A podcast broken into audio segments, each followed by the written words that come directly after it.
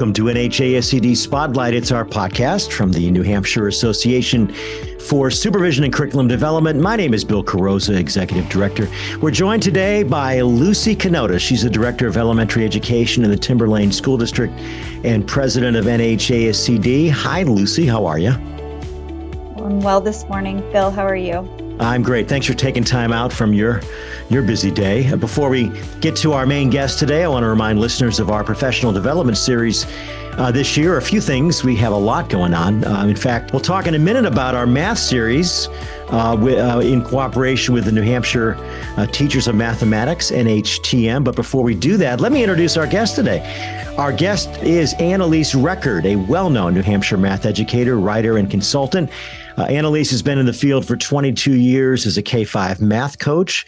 She's been an adjunct faculty member at Plymouth State University, uh, a Bureau of Education and Research presenter. Currently, she's an independent elementary math consultant providing customized PD. She's a contributing author of the books The Fluency Doesn't Just Happen with Addition and Subtraction and the upcoming book Fluency Doesn't Just Happen with Multiplication and Division. Seems to be a a combination of fluency books there. Um, Ann Elise has worked with schools throughout the country, presented nationwide and for NCTM, and she's a member of the NHTM board. And they're partnering with us for uh, Peter Liljedahl, a webinar in November, and our K 8 uh, math conference in March. Ann Elise, how are you today? I'm doing fabulous. Thank you so much for having me. Yeah, it, we were talking about Disney before we went on, too. So I should have mentioned that you are a major Disney World traveler. You, you said you've been 50 times or something? Oh, yeah, over 50 times at this point. We don't get tired of it. It's our happy place. Do you look for math references when you visit Disney? I, I can't say that math is everywhere, but that's very true. I figured you might you might say that. Well, coming up, we, we thought we would really uh, work with our local, our partners with uh, the New Hampshire Teachers of Mathematics for our sort of math flavored series um, this year. Uh, first of all, coming up on November 21 and 22, uh, we have Peter Liljedahl building thinking classrooms for really grades K to 12. It's two days. It's a webinar. It's live, but um, you know not in person. But uh, we're sponsoring that uh, again coming up in November you uh, have a lot of love for Peter's work. And in fact, I know he has influenced your consulting. Um, talk about that uh, before we go any farther, Ann Elise.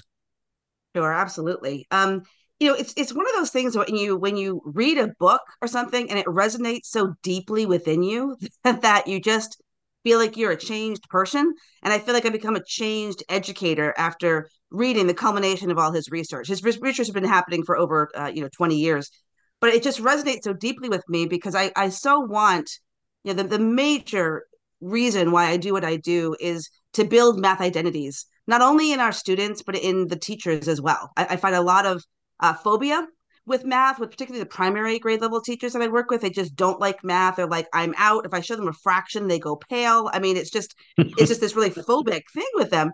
So I want, but I want everyone to know that everyone can learn math. It's just that you are probably taught in a way that not your brain could learn. So you then began thinking you weren't a math person and didn't have the math brain, which is not true. So it's about building the math identities and the agencies that people that the, that the kids you know believe in themselves that they can figure things out. Like that disposition of I might not know this, but I can figure it out for you. And so the the, the content for where we're um, having our students learn understanding conceptually what the concepts are, but then also the math practices of how do we want our students engaged in the learning of math? We want them problem solving and persevering. We want them reasoning, modeling their thinking, using structure, looking for patterns, using math manipulatives, right? Uh, the precision in, in their vocabulary, articulating their thoughts. And all of that is we want in our, our classrooms, K 12, no matter what the content is. And when I began reading Peter's book, I'm like, this brings all of this together. It builds and the equity piece being super important that every single student gets access to an equally rigorous experience of math experiences right?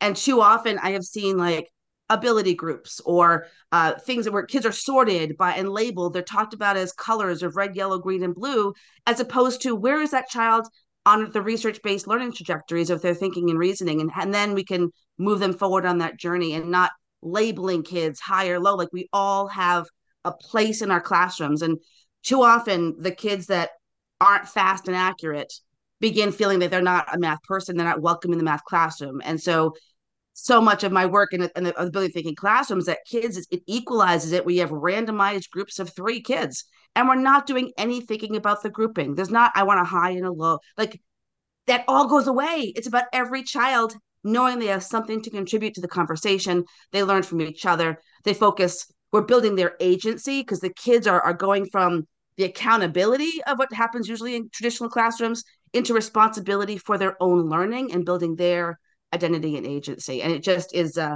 it's been life changing for me. And in the districts that I consult with, as I bring that in, you know, when people ask me all the time, like, what do we do to help these gaps in our kids' learnings? They're all over the place, but they've always been all over the place. I mean, I had a class in fifth grade where my kids were, the spectrum was all over the place. But this is my answer like building thinking classrooms. When they are problem solving, get them in randomized groups of three. They're standing up, working at non permanent vertical surfaces.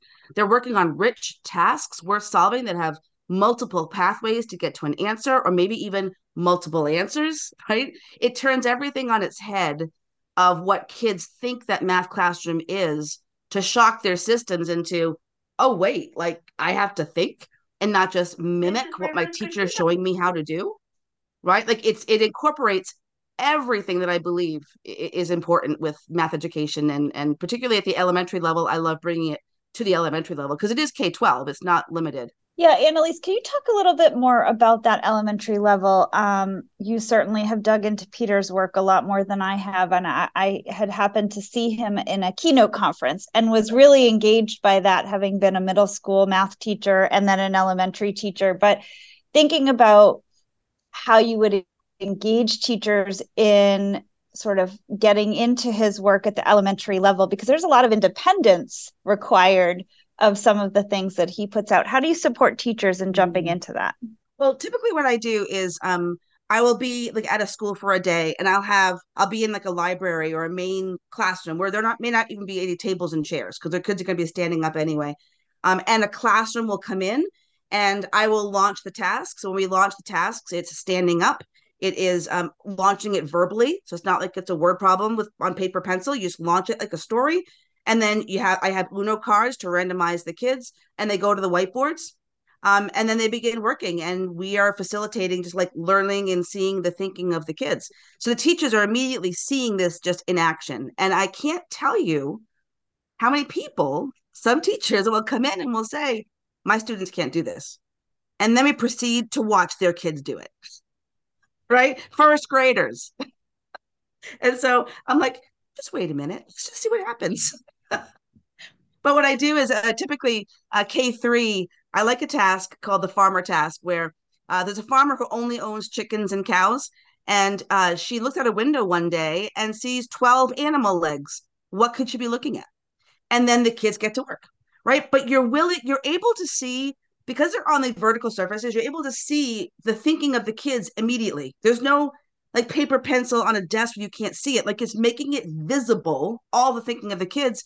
And you can watch the trajectory of kids who count everything. They're in the counting all phase of reasoning right now. So they label every leg of each of the animals up to, let's say, 12 legs. I do for uh, K1. For 2 3, I do 24 legs. Um, but you watch the trajectory of counting all into repeated addition, into the skip counting multiples, into multiplication. And it's not in each grade level. I saw a kindergartner write six times two is 12. And I said, Hey, tell me about that. He's like, Well, there, he said, what? I said, What's the six? Well, there are six chickens. And what's the two? Well, it's the number of legs they each have. So they have, it must be six chickens that she saw, right? So kindergartner, and then his teacher said to me, I didn't know he thought like that. Right? The building thinking classroom's way of providing rich tasks like this opens the door to liberate the kids to think. That's a, a Peter phrase. It liberates them to think and it liberates us to be able to see the thinking of the kids because too often we're like assigning them the worksheet of the day and these and kids are compliant they do what we ask them to do but nothing is asked on that typical textbook workbook page that shows flexibility of thinking in a variety of ways to represent our thinking and it opens this door to like, holy cow. But I've also seen third graders in the counting all phase of reasoning, right? It's, it's about us learning about the kids. And I'm in no way saying kids are high or low or anything. That's where they are in their math journey. So I think that having teachers witness that first, they're like, oh, like okay, where do I get these non-permanent vertical surfaces? I need this in my life. right? um, and I'm able to show in my presentation to teachers too, as I as I share it, you know, images of the work of kids. And that's what I think is so important is the what is the thinking of the kids. And too often they're being reduced to a RIT score. You know, they're this number and this is this color. And so you're going to go into an intervention because you're red and it's like but what's their thinking what can they do how can we build on their what they can do to connect it to what we want them to learn that's what our job is is to facilitating those journeys of all of our kids right so yeah i think it's about showing teachers this in action and they're like oh i, I need this in my life. Yeah i love that.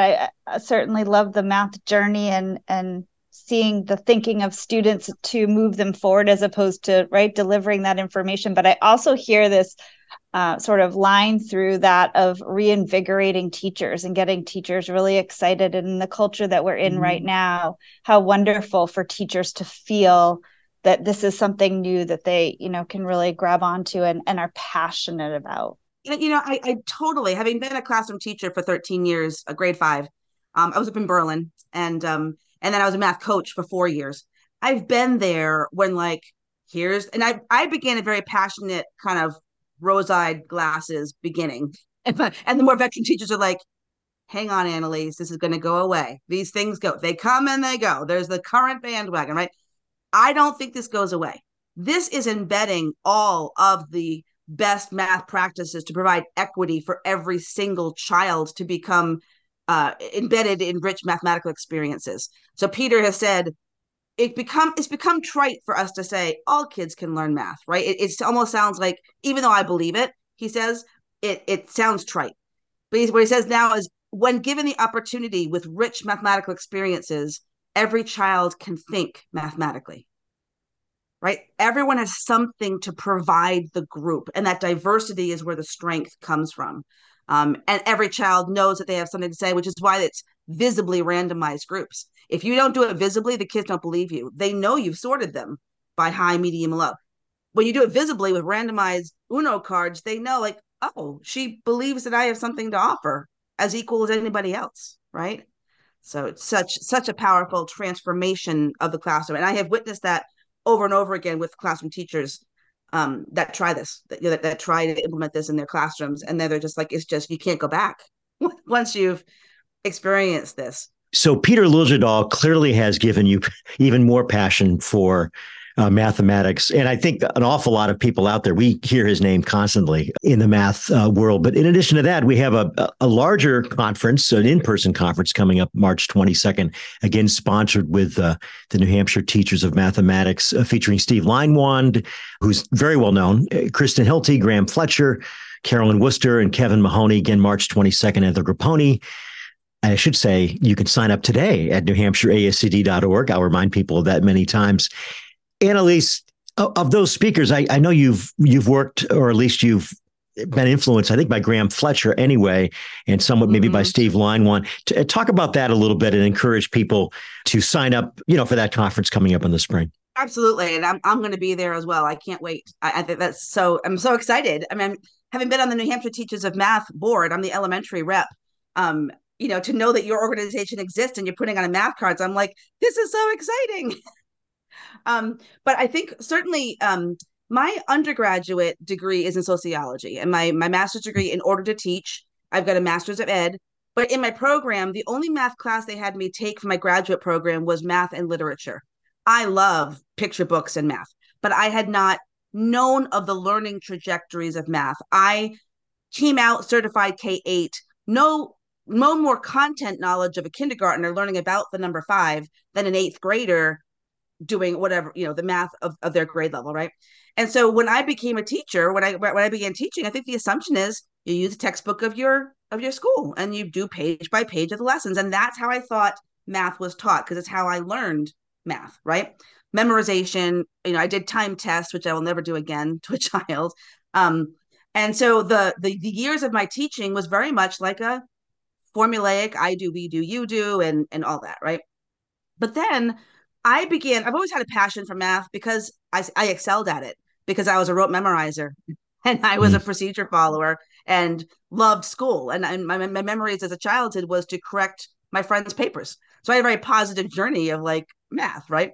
Um, and so when I was teaching, I always wanted the kids to understand the math, but I didn't know flexible thinking existed. Like I literally never thought in flexible ways. And so Graham was one of the first ones as I began reaching out for my own professional development. I came across his learning trajectory videos that he made of of the, the the journey between grade levels of how each grade level builds and extends in that progression across grade levels. I was in my silo of grade 5 and that opened my mind of like, oh my gosh, like you this is connected. Something that I do in grade 3 of an area model um I learned at another uh, training that I did can go to high school polynomial multiplication division. Like what?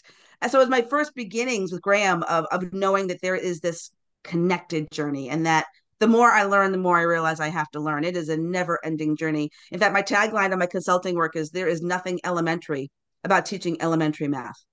There is a world exists down there. And I liken it to when I was a kid, I would go to a department store and there was little rides out front. You put like a, you know, a coin in it, you get to ride the ride. So for me, that was a ride. But then when I um went to middle school, my chorus went to Disney World, and it was my first time to Disney World. and suddenly the word ride took on a whole new meaning, right? Like, and I feel that's what happened to me when I became the math coach, because now I had to learn the trajectory of K five. How do I help kindergarten teachers explore with the kids the number five? There's a, a Disney World of early numeracy in birth to kinder, just down there. It's its own world. And then the K five is its own world. And I'm not sure that's appreciated as much. I think that there's an idea. I know and I run into a lot of work of coaches and and things who were high school math teachers. Now they're the elementary math coach, and I'm like, but just having taught high school math doesn't qualify you to do elementary. That there's a world of expertise and research needed for that, right? So, um, so yeah, so certainly Graham and Steve Leinwand, I, I just adore.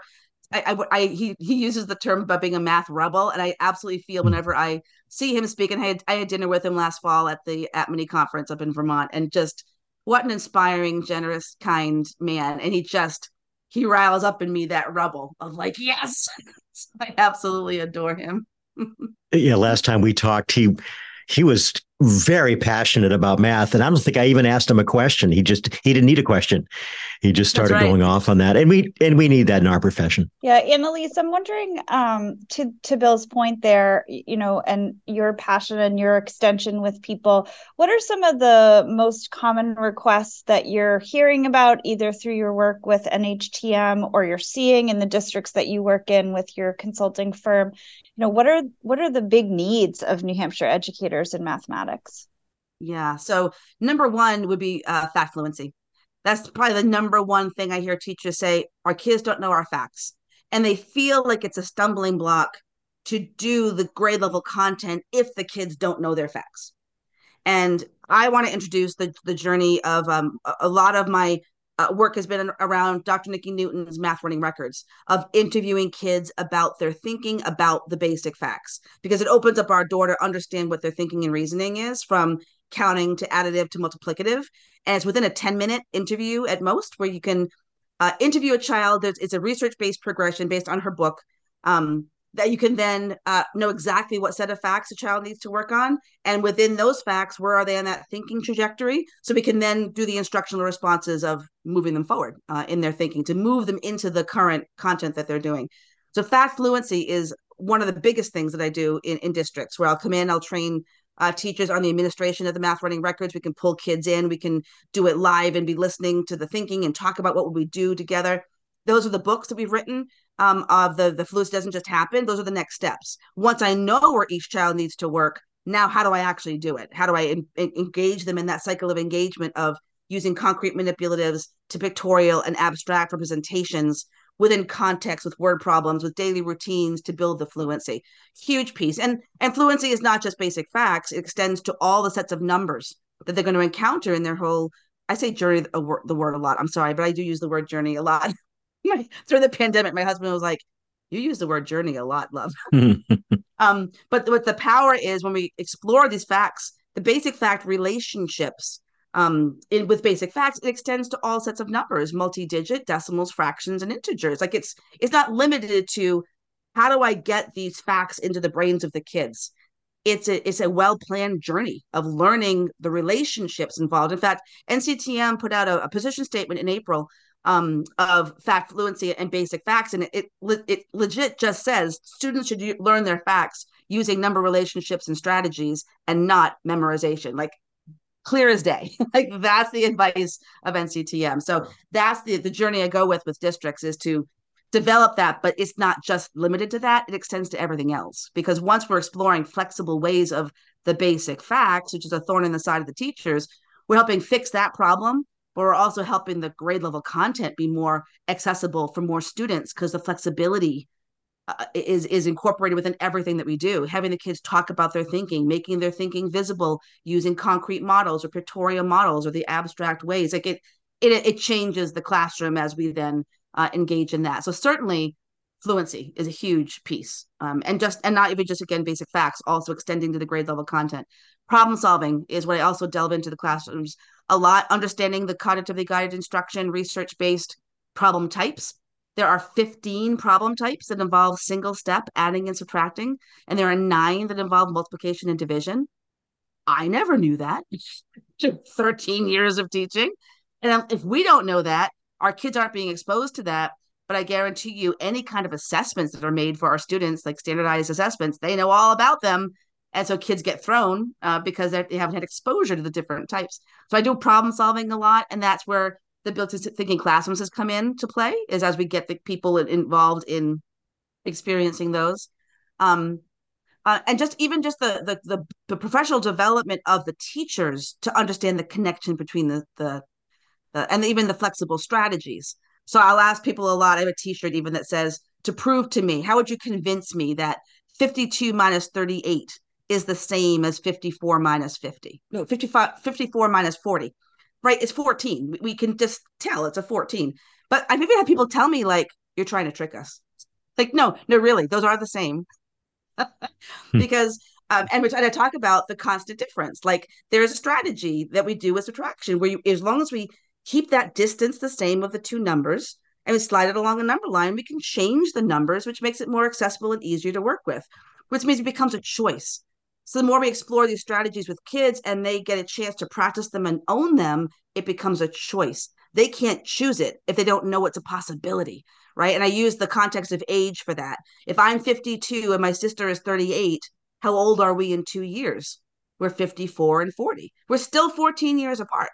But so often I find even teachers, because we don't know what we don't know, so often teachers think subtraction is the amount left when we remove things there's action removing things. It's not also the distance between the two numbers, right? So it's about providing that that understanding of the math for all of us. And I also feel my role is to connect people to these amazing resources, like from Graham Fletcher and uh, Dr. Nicki Newton is a mentor of mine, close friend of mine, and she's changed my life along with Christina Tondevold, who runs a site called Build Math Minds. They're the ones that that encouraged me to go off on my own when my husband got a new job down here in Concord. And so we were coming down from where I was in the North Country of New Hampshire. Now I'm coming to a new place.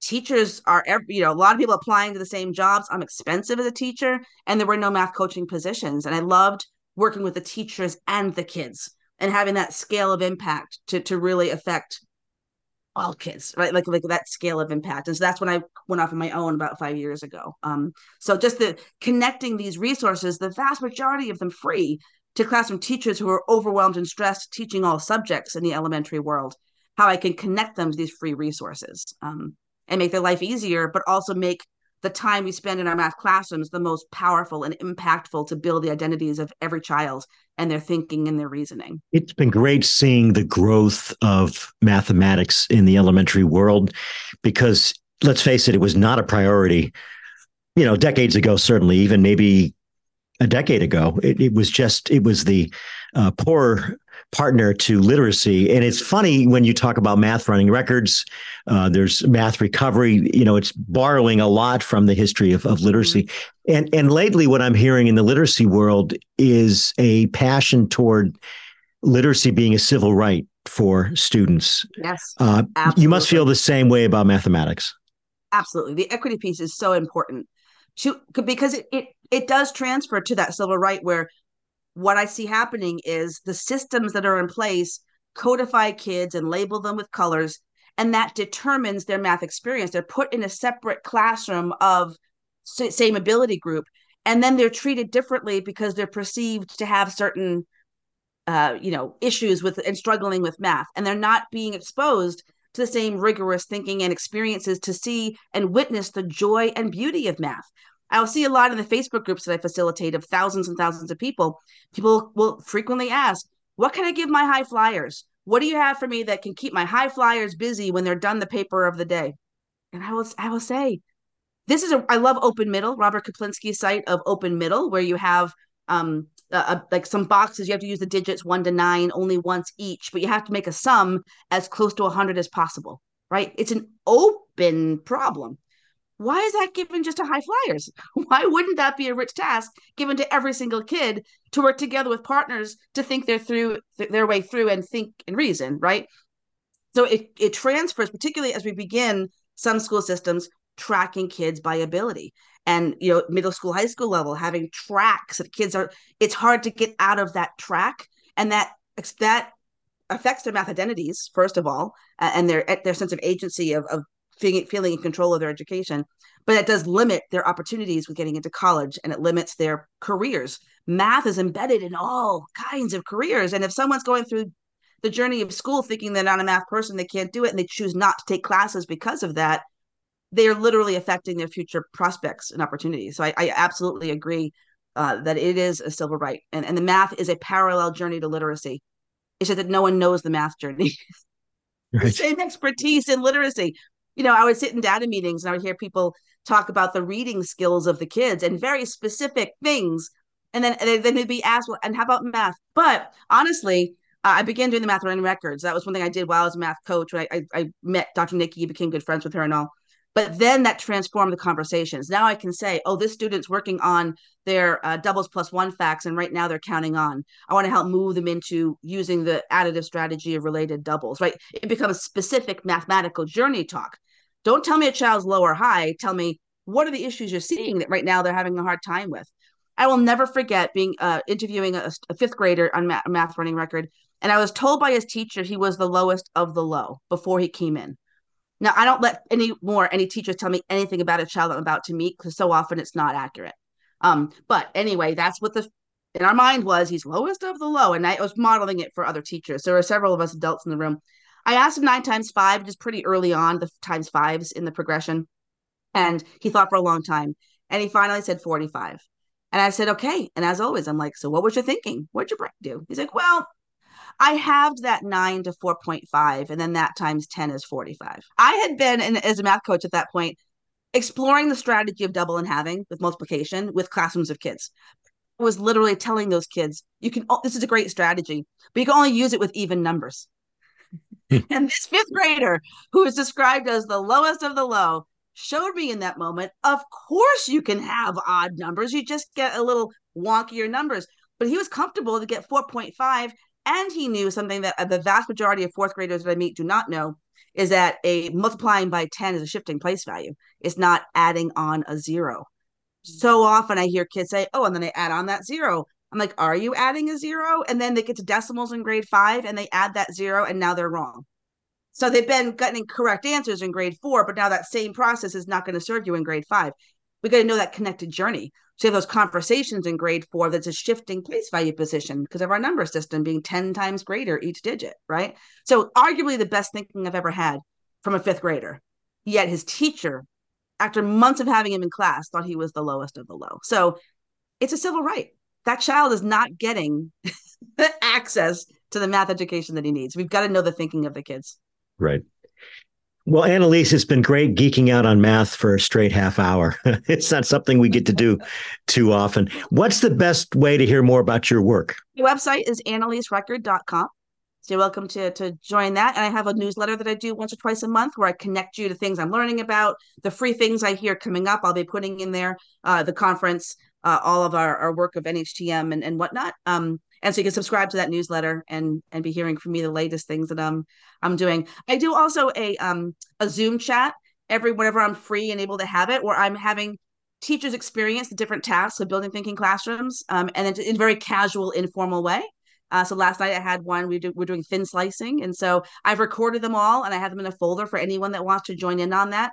They can email me um, AER, my initials, at annaliserecord.com, or even within my from my website they can, and you can join in. I, I let people know when i'm having the next one and what the topic is going to be, but all on building thinking classrooms. So I'm happy to talk math with anyone at, at any time.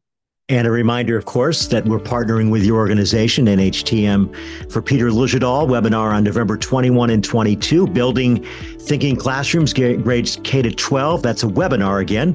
So you can sign up for that at nhascd.org. And of course, our K8 Math Conference with Steve Leinwand, Kristen Hilty, Graham Fletcher, Carolyn Worcester, Kevin Mahoney. That's March 22nd. Plenty of time to talk more about that. And again, thanks for your time, Ann Elise. Hope you have a great day and enjoy your upcoming trip to Disney too. Thank you so much. I appreciate it. And thank you, Lucy. We'll see you soon. You will. All right. Well, for more information on NHASCD and our conference series, head to our website, nhascd.org. Follow us on X. I have a hard time saying that. X, formerly known as Twitter, Facebook, and Instagram. Our mission is to serve as a catalyst for conversation and action to inspire excellence in teaching, learning, and leading. I'm Bill Carozza, Executive Director, and we'll see you next time for NHASCD Spotlight. Take care, everybody.